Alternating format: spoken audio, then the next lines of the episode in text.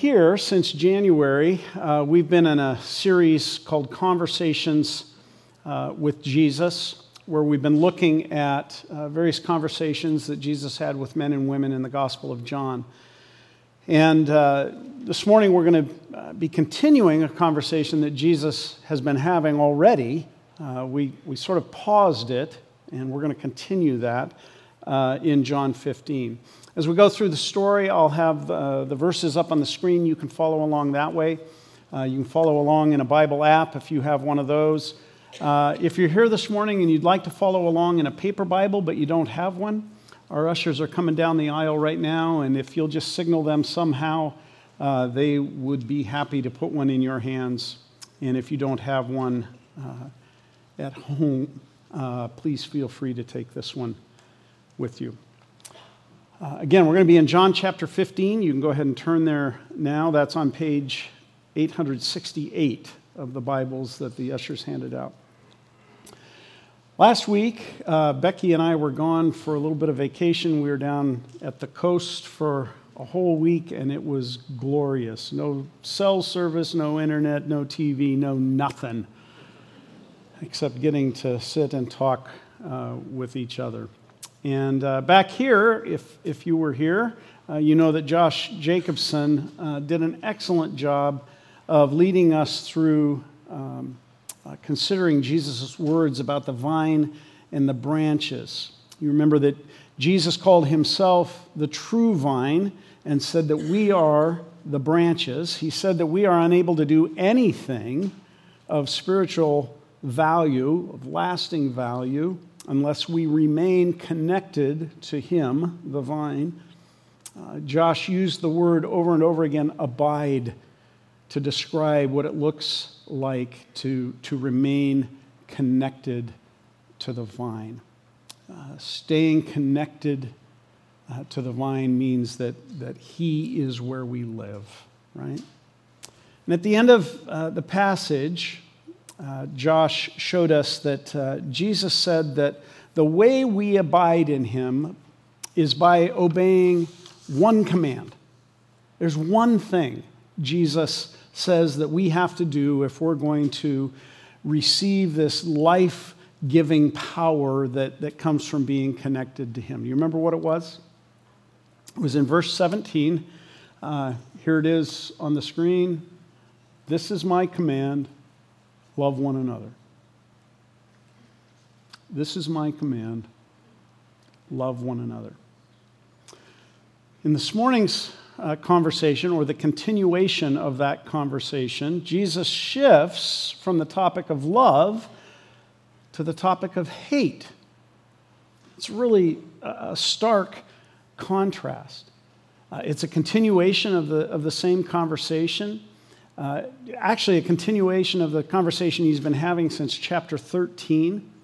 Uh, it's a conversation that is designed uh, to give his disciples and us uh, instructions for how to live once Jesus had gone to the cross, uh, been buried, risen, and ascended to his Father in heaven. And in this part of the conversation, Jesus is going to talk to them and to us, I believe, about what to do when people hate you for being a Christian. Hope you're glad you came this morning. Uh, before we dive into this, let's pray together. Uh, Lord, as we listen in on this conversation, uh, we pray that you would help us to hear it uh, as if it is being spoken to us because it is.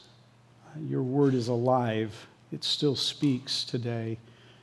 And so we pray that you would give us ears to hear uh, give, us, give us minds to comprehend what it is you're saying, and give us hearts to receive it. And having received it in our hearts, we pray that it would change our lives. And we pray all of this in the name of Jesus. Amen. I believe as we, as we come to our passage this morning, it's going to be really important that we, that we hang on to Jesus' words from last week's message. Uh, eight times in just five verses, Jesus repeats the word love. Uh, we are loved by God, and we remain in that love by loving others. Uh, this, this, this idea, this theme is not only our lifeline uh, for dealing with what comes in the rest of chapter 15, but it is also, I believe, the way uh, that we are to respond to what, what comes next in chapter 15. So, immediately after reiterating his command to love one another in verse 17, Jesus says this in verse 18 and following If the world hates you, know that it hated me first. The world would love you as one of its own if you belong to it. But you are no longer part of the world. I chose you to come out of the world, so it hates you. Remember what I told you. A slave is not greater than his master. If they persecuted me, they will also persecute you. If they obeyed my word, they will obey yours too. They will do all these things to you on account of my name, because they do not know the one who sent me.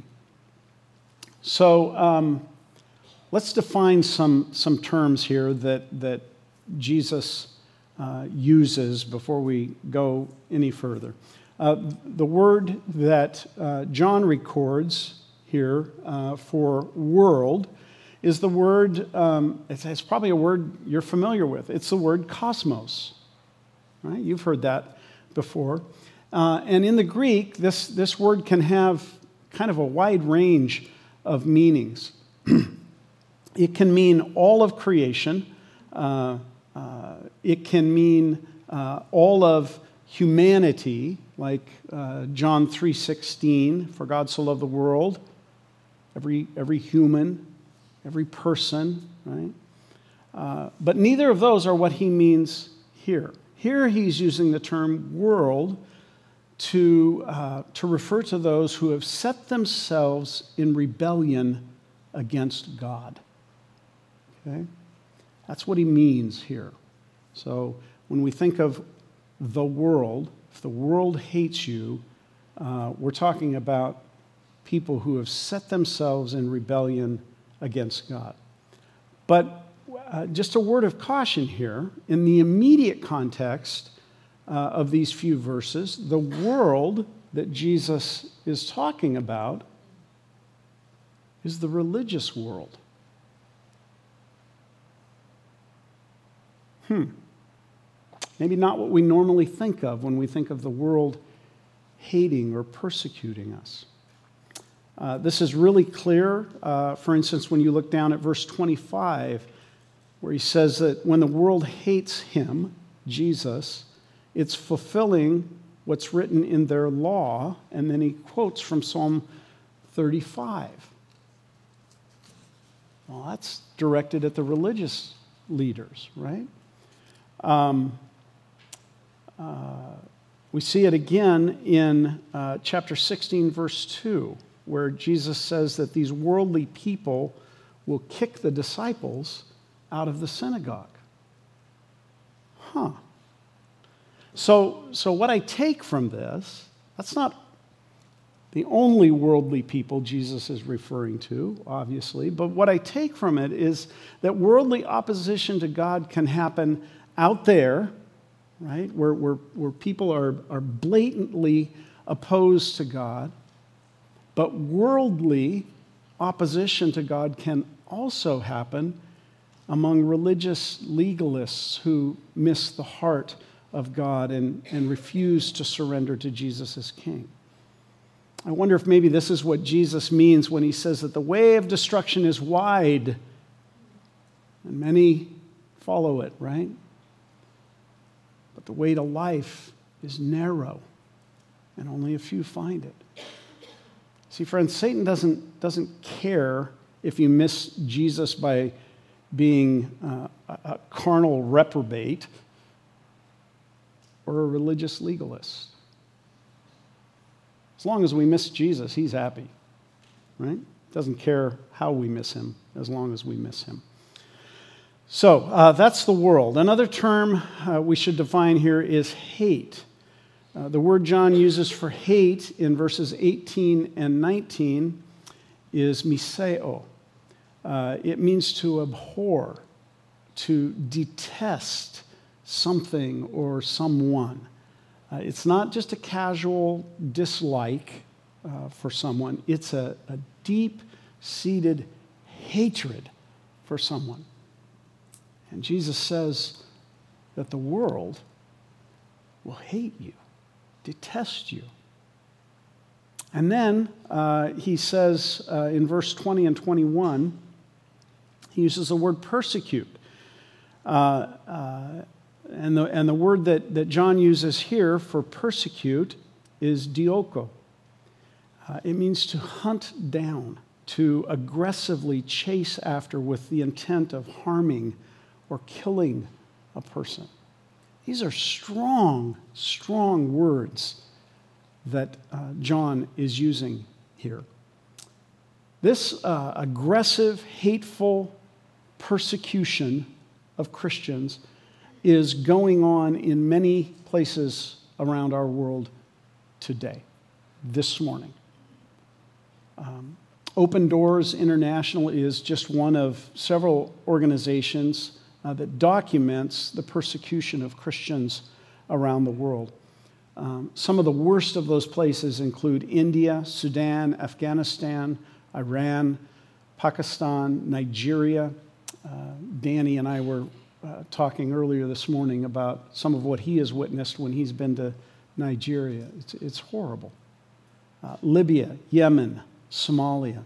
The worst place uh, right now uh, for a Christian to be is in North Korea. It's awful. Um, Open Doors has documented, documented that in the year 2022, uh, 312 million Christians are living with extreme persecution, uh, being hunted down. Okay?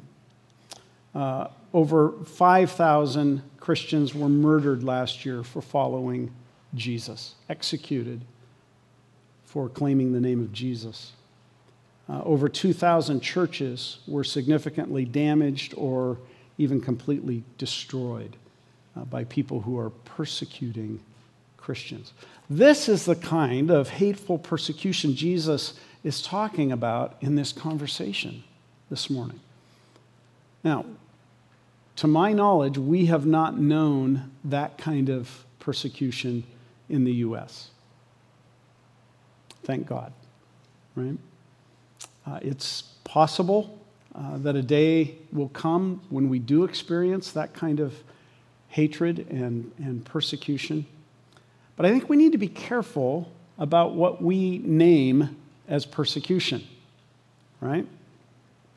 Uh, one evangelical professor uh, from Oklahoma Baptist University wrote an article in the Atlantic magazine called The Evangelical Persecution Complex. And in it, he, he, he talks about how we tend to think that everything is a sign of persecution. Maybe even your Starbucks cup at Christmas, right?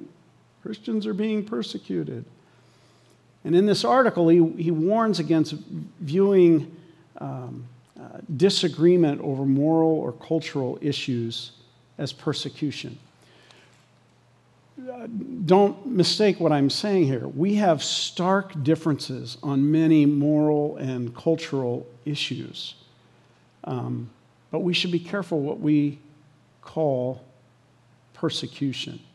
Uh, using the word persecution to describe what Christians in America usually face, I think demeans uh, the persecution that Christians in other places of the world uh, are, are facing. Does that make sense? Uh, this leads us to another question we should ask ourselves uh, from, from this text. Why are Christians being persecuted? Uh, some of you, I know, are familiar with the online uh, uh, publication called the Babylon Bee. It shows up in a lot of social media and stuff. It's a satirical Christian site, much uh, like uh, the Wittenberg Door in the 70s. Some of you might remember that publication. I'm not usually a big fan of Babylon Bee, but um, I thought this one really hit the mark pretty well. Uh, the article opens by saying this After getting into yet another argument on Facebook Monday morning, local Christian Hank Riekert found himself blocked by several of his friends and family members. But the 32 year old was still unable to figure out if this new wave of persecution was because of his firm faith in Jesus or because of the fact that he's a total jerkwad, sources confirmed. Riekert told reporters, I'd like to say it's because I believe in Jesus, but I'm also super obnoxious, I guess. It could be for either reason, and I'm just not entirely sure which. Riekert went on, I'm always getting asked to leave restaurants and grocery stores for loudly arguing with people. I guess that's just my cross to bear in a culture that's diametrically opposed to the teachings of Jesus. The reporter continues This isn't the first time the totally obnoxious follower of Jesus has found himself in this situation. According to Riekert, he's constantly suffering persecution and exclusion in the workplace, among his family members, and even at church. And he's never entirely certain if it's his reprehensible personality or his love for Jesus that is the cause. Now, again, that's satire, that's not real, but it might be closer to the truth than we'd like to admit, right? See, if we're going to say that we're being persecuted, we, we better be sure it's for the right cause. So, according to Jesus, then, what is the reason Christians will experience persecution? It all centers on Jesus. Look at verse 18. If the world hates you, know that it hated me first. If the world hates us, first and foremost, it will be because it hates Jesus. Or, if we're to say it another way, if we're going to call it persecution, it will be because of that. People might hate you for being a jerk. That's not persecution.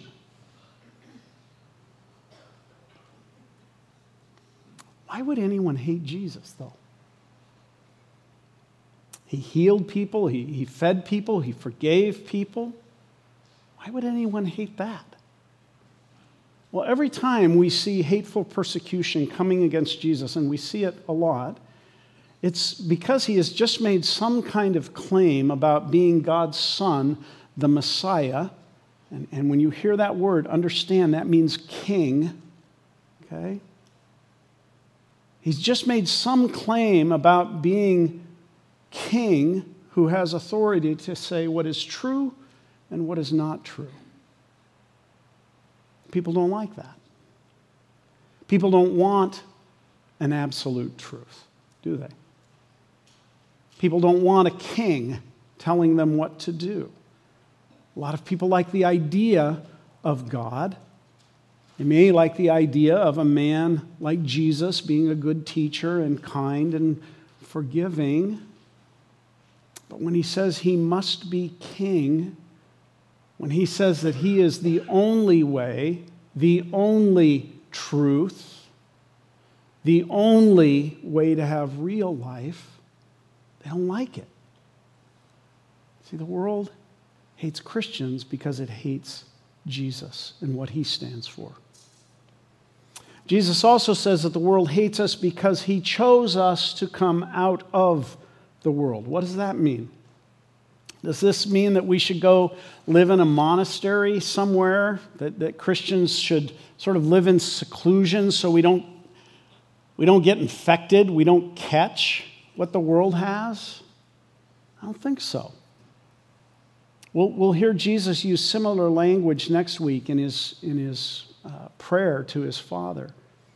And we've probably all, we, all of us heard uh, the phrase that we are to be in the world but not of the world, which isn't a bad statement, but I think it can get us a little bit sideways. It can tend to communicate uh, sort of a separatist, separatist way of thinking that, that we're just stuck here until Jesus comes back, and our job is just to do our best not to get infected by the world, right?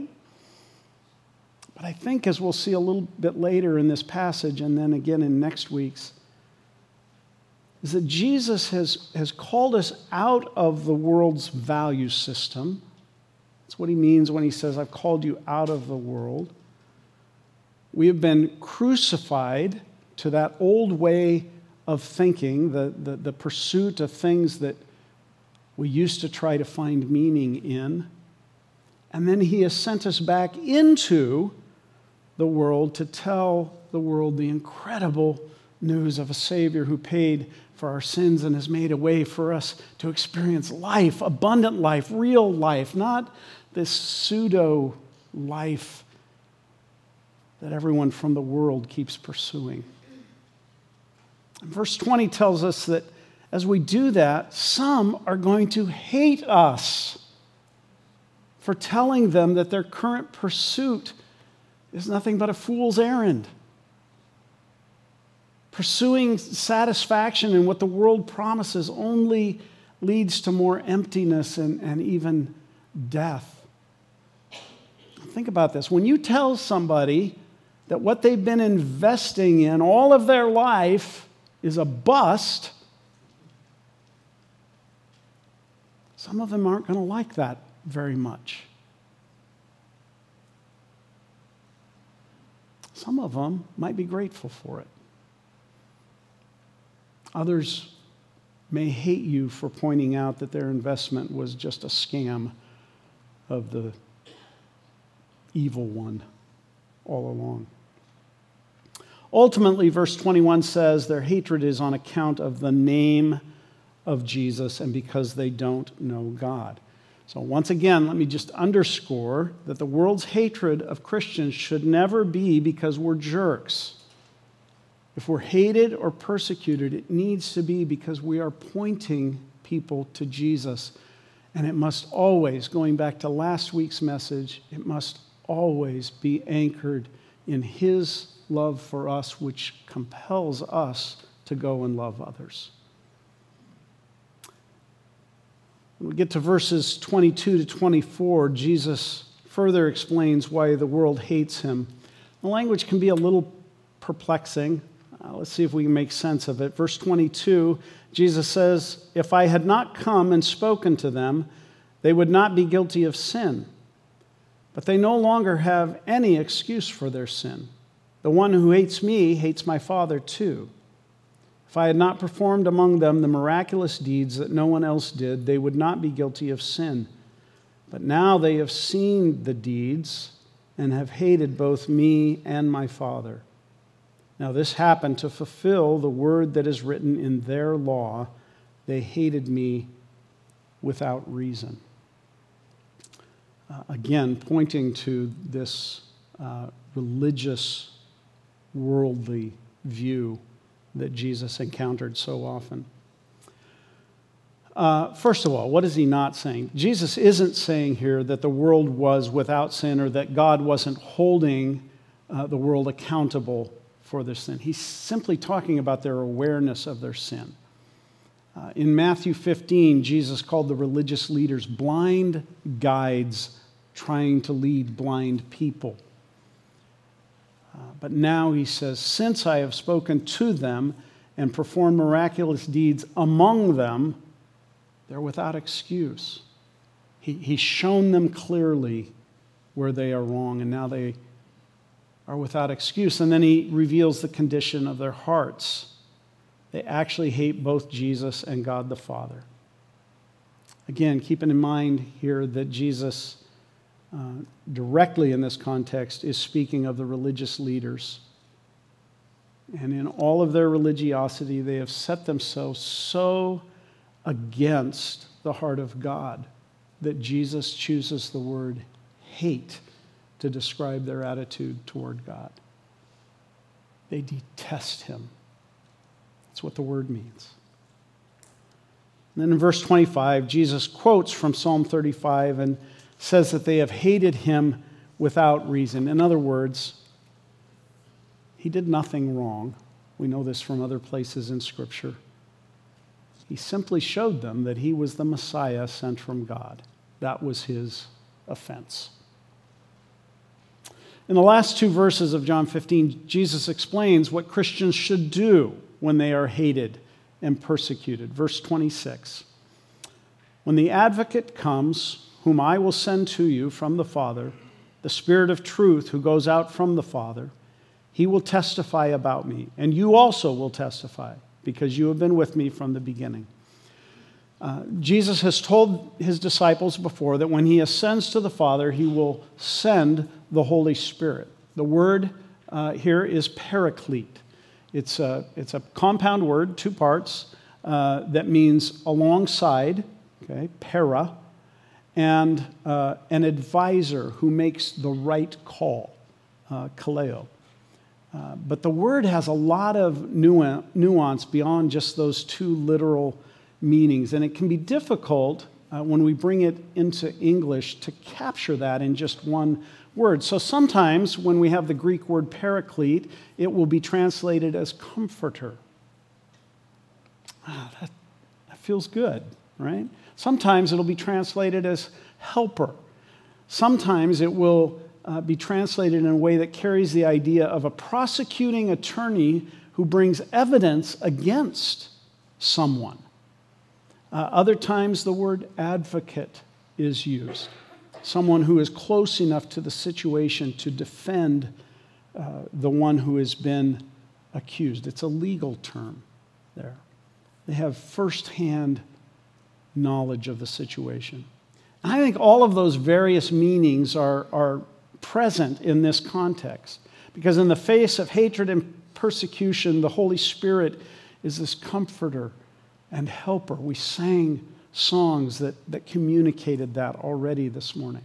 In the next chapter, Jesus will describe the Spirit as the one who convicts the world of sin. Uh, he's the prosecuting attorney, right? In verse 26, here, the Spirit is a witness, one who testifies about Jesus. And that same Spirit who testifies about Jesus will also empower us, Christians, to testify about Jesus. In Acts 1 8, I referred to this a couple of weeks ago. Jesus said that it's the power of the Holy Spirit that will enable his disciples, enable us to be his witnesses in Jerusalem, Judea, and the uttermost parts of the earth. Isn't it interesting that the very thing causing the hatred from the world, the name of Jesus, is the very thing they are to keep on doing? Jesus has said that the world will persecute his followers because of him, because of his name. And when they do that, his followers are to keep testifying, keep witnessing, keep telling people about Jesus. So you see, this passage isn't uh, a message from Jesus uh, trying to help his disciples escape that hatred or escape persecution. He's clarifying, first of all, why the world hates them, and then telling them to keep on doing that. I think it's worth noting, especially in light of uh, the persecution that Jesus is speaking of here, that the word uh, to testify or to witness, and some of you know this already, we've talked about it before. That Greek word that we translate as witness or testify is martyr. Uh, historically, as the followers of Jesus testified about him, witnessed to others about him, some of them were taken to the gallows and told to renounce him or die. And they chose to declare in that moment that Jesus was Lord, Jesus is King of my life, and it cost them their lives.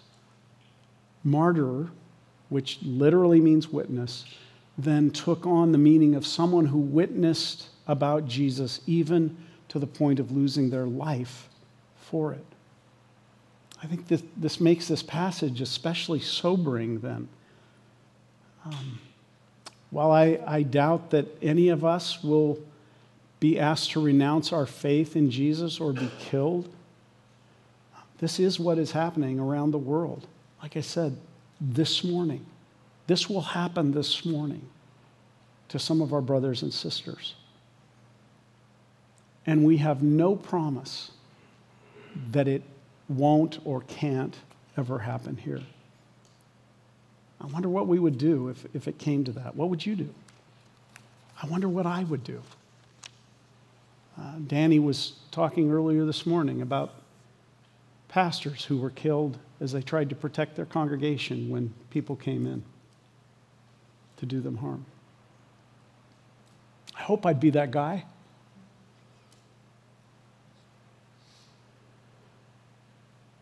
Well, when we come uh, to chapter 16, um, well, let me say this. I, have said before that, that chapter and verse divisions weren't um, in the original manuscripts of the Bible. They, they came much, much later. So it, it can be difficult sometimes to know what constitutes a section uh, of the Bible. Uh, in one sense, I think we could say everything from chapter 13 through chapter 17 belongs in one section, but I think we need to include at least verse 1 of chapter 16 in this section. After saying all that he has said, Jesus says, I have told you all these things so that you will not fall away.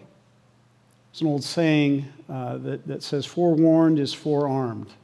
Uh, some of you have heard that before. It means that if we knew what was coming, we might be able to prepare for it. Jesus doesn't want any of his disciples to fall away because things just got too hard. And he wants the same for us. He, he doesn't want anyone thinking they signed up for, I don't know, this, this song has nothing to do with Jesus, but what, it's what kept coming to my mind this week. I never promised you a rose garden, right? Jesus never promised us a rose garden. What he promised is hatred and persecution. Anyone want to sign up? You know? But sometimes we, we promise things that Jesus didn't promise, that your life all of a sudden will be easy. Your life all of a sudden, when you follow Jesus, makes sense. But it's not easy. Well, I apologize if you, if you came for a, a really uplifting message this morning. Uh, but let me, let me see if I can give us a few takeaways that will help us put into practice what Jesus is calling us to do here.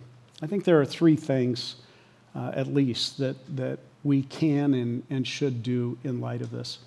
The first of those is even though most of us uh, are not experiencing the kind of hatred and persecution that Jesus is talking about here, I do think that we need to be praying for our brothers and sisters around the world who are experiencing this kind of persecution, as I said this morning.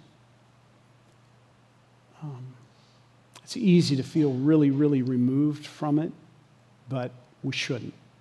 Uh, like I said, these are our brothers and sisters. So you can uh, utilize uh, websites such as Open Doors International or Voice, uh, Voice of the Martyrs is another one to learn how to pray for specific regions around the world where uh, Christians are facing persecution like this. Uh, I would encourage you also to pray for their persecutors. Uh, that, that as our Christian brothers and sisters testify about Jesus, that those who are persecuting them would come to know Jesus. Uh, like, like Saul of Tarsus, remember him? He was one of the most avid persecutors of Christians in his day. And then he met the risen Jesus radically changed his life. Ended up being one of those who lost his life for talking about Jesus. So um, pray that those who hate and persecute Christians would encounter the risen Jesus.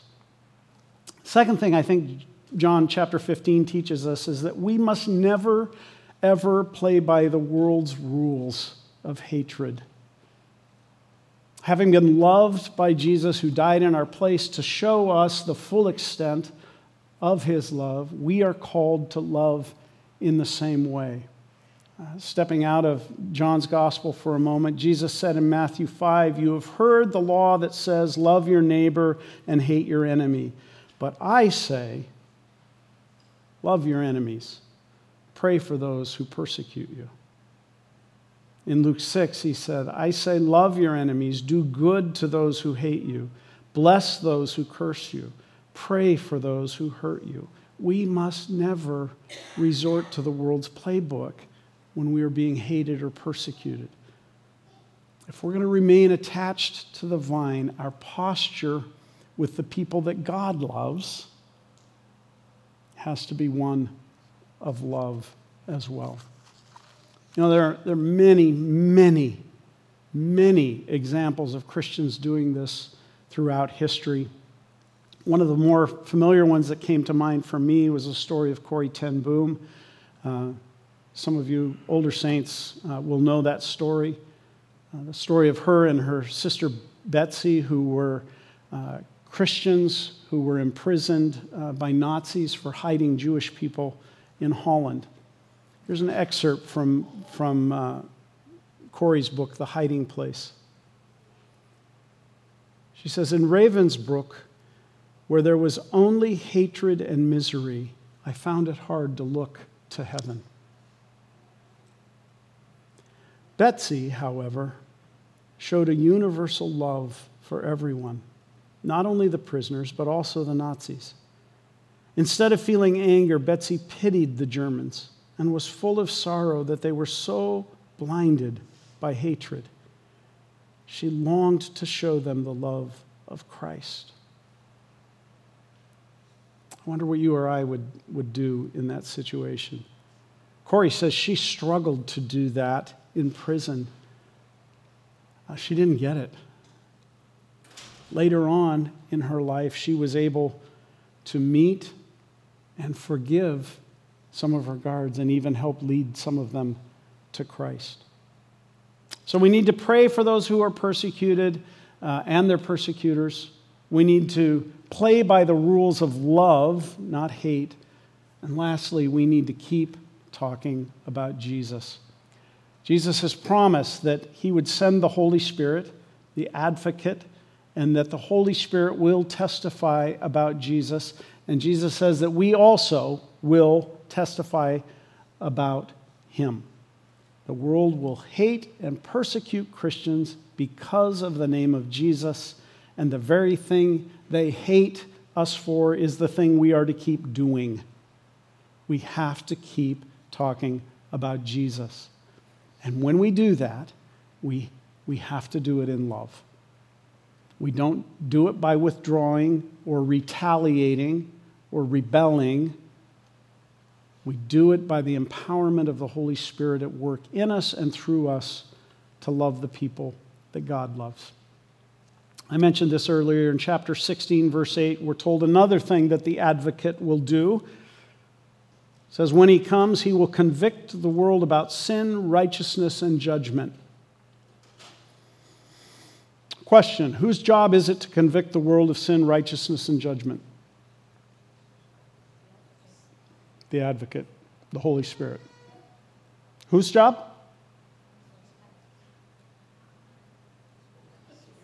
You're not sure. Whose job is it to convict the world of sin, righteousness, and judgment? Holy Spirit. Is it ours? No. Nope. Let's let the Holy Spirit do his job and let's us focus on our job. Our job is to love and tell people about Jesus, many of whom will hate us for it, but we'll keep on loving them and telling them about Jesus. And some of them will believe. Some of them will say, Is that really true? Yeah. Let me tell you how true it's been in my life. That's why we do it. A day may come in this country, uh, like other places in the world, uh, when Christians will even be killed for doing this. But, friends, even if it does, uh, our job description doesn't change. Love people, tell them about Jesus. Let's pray.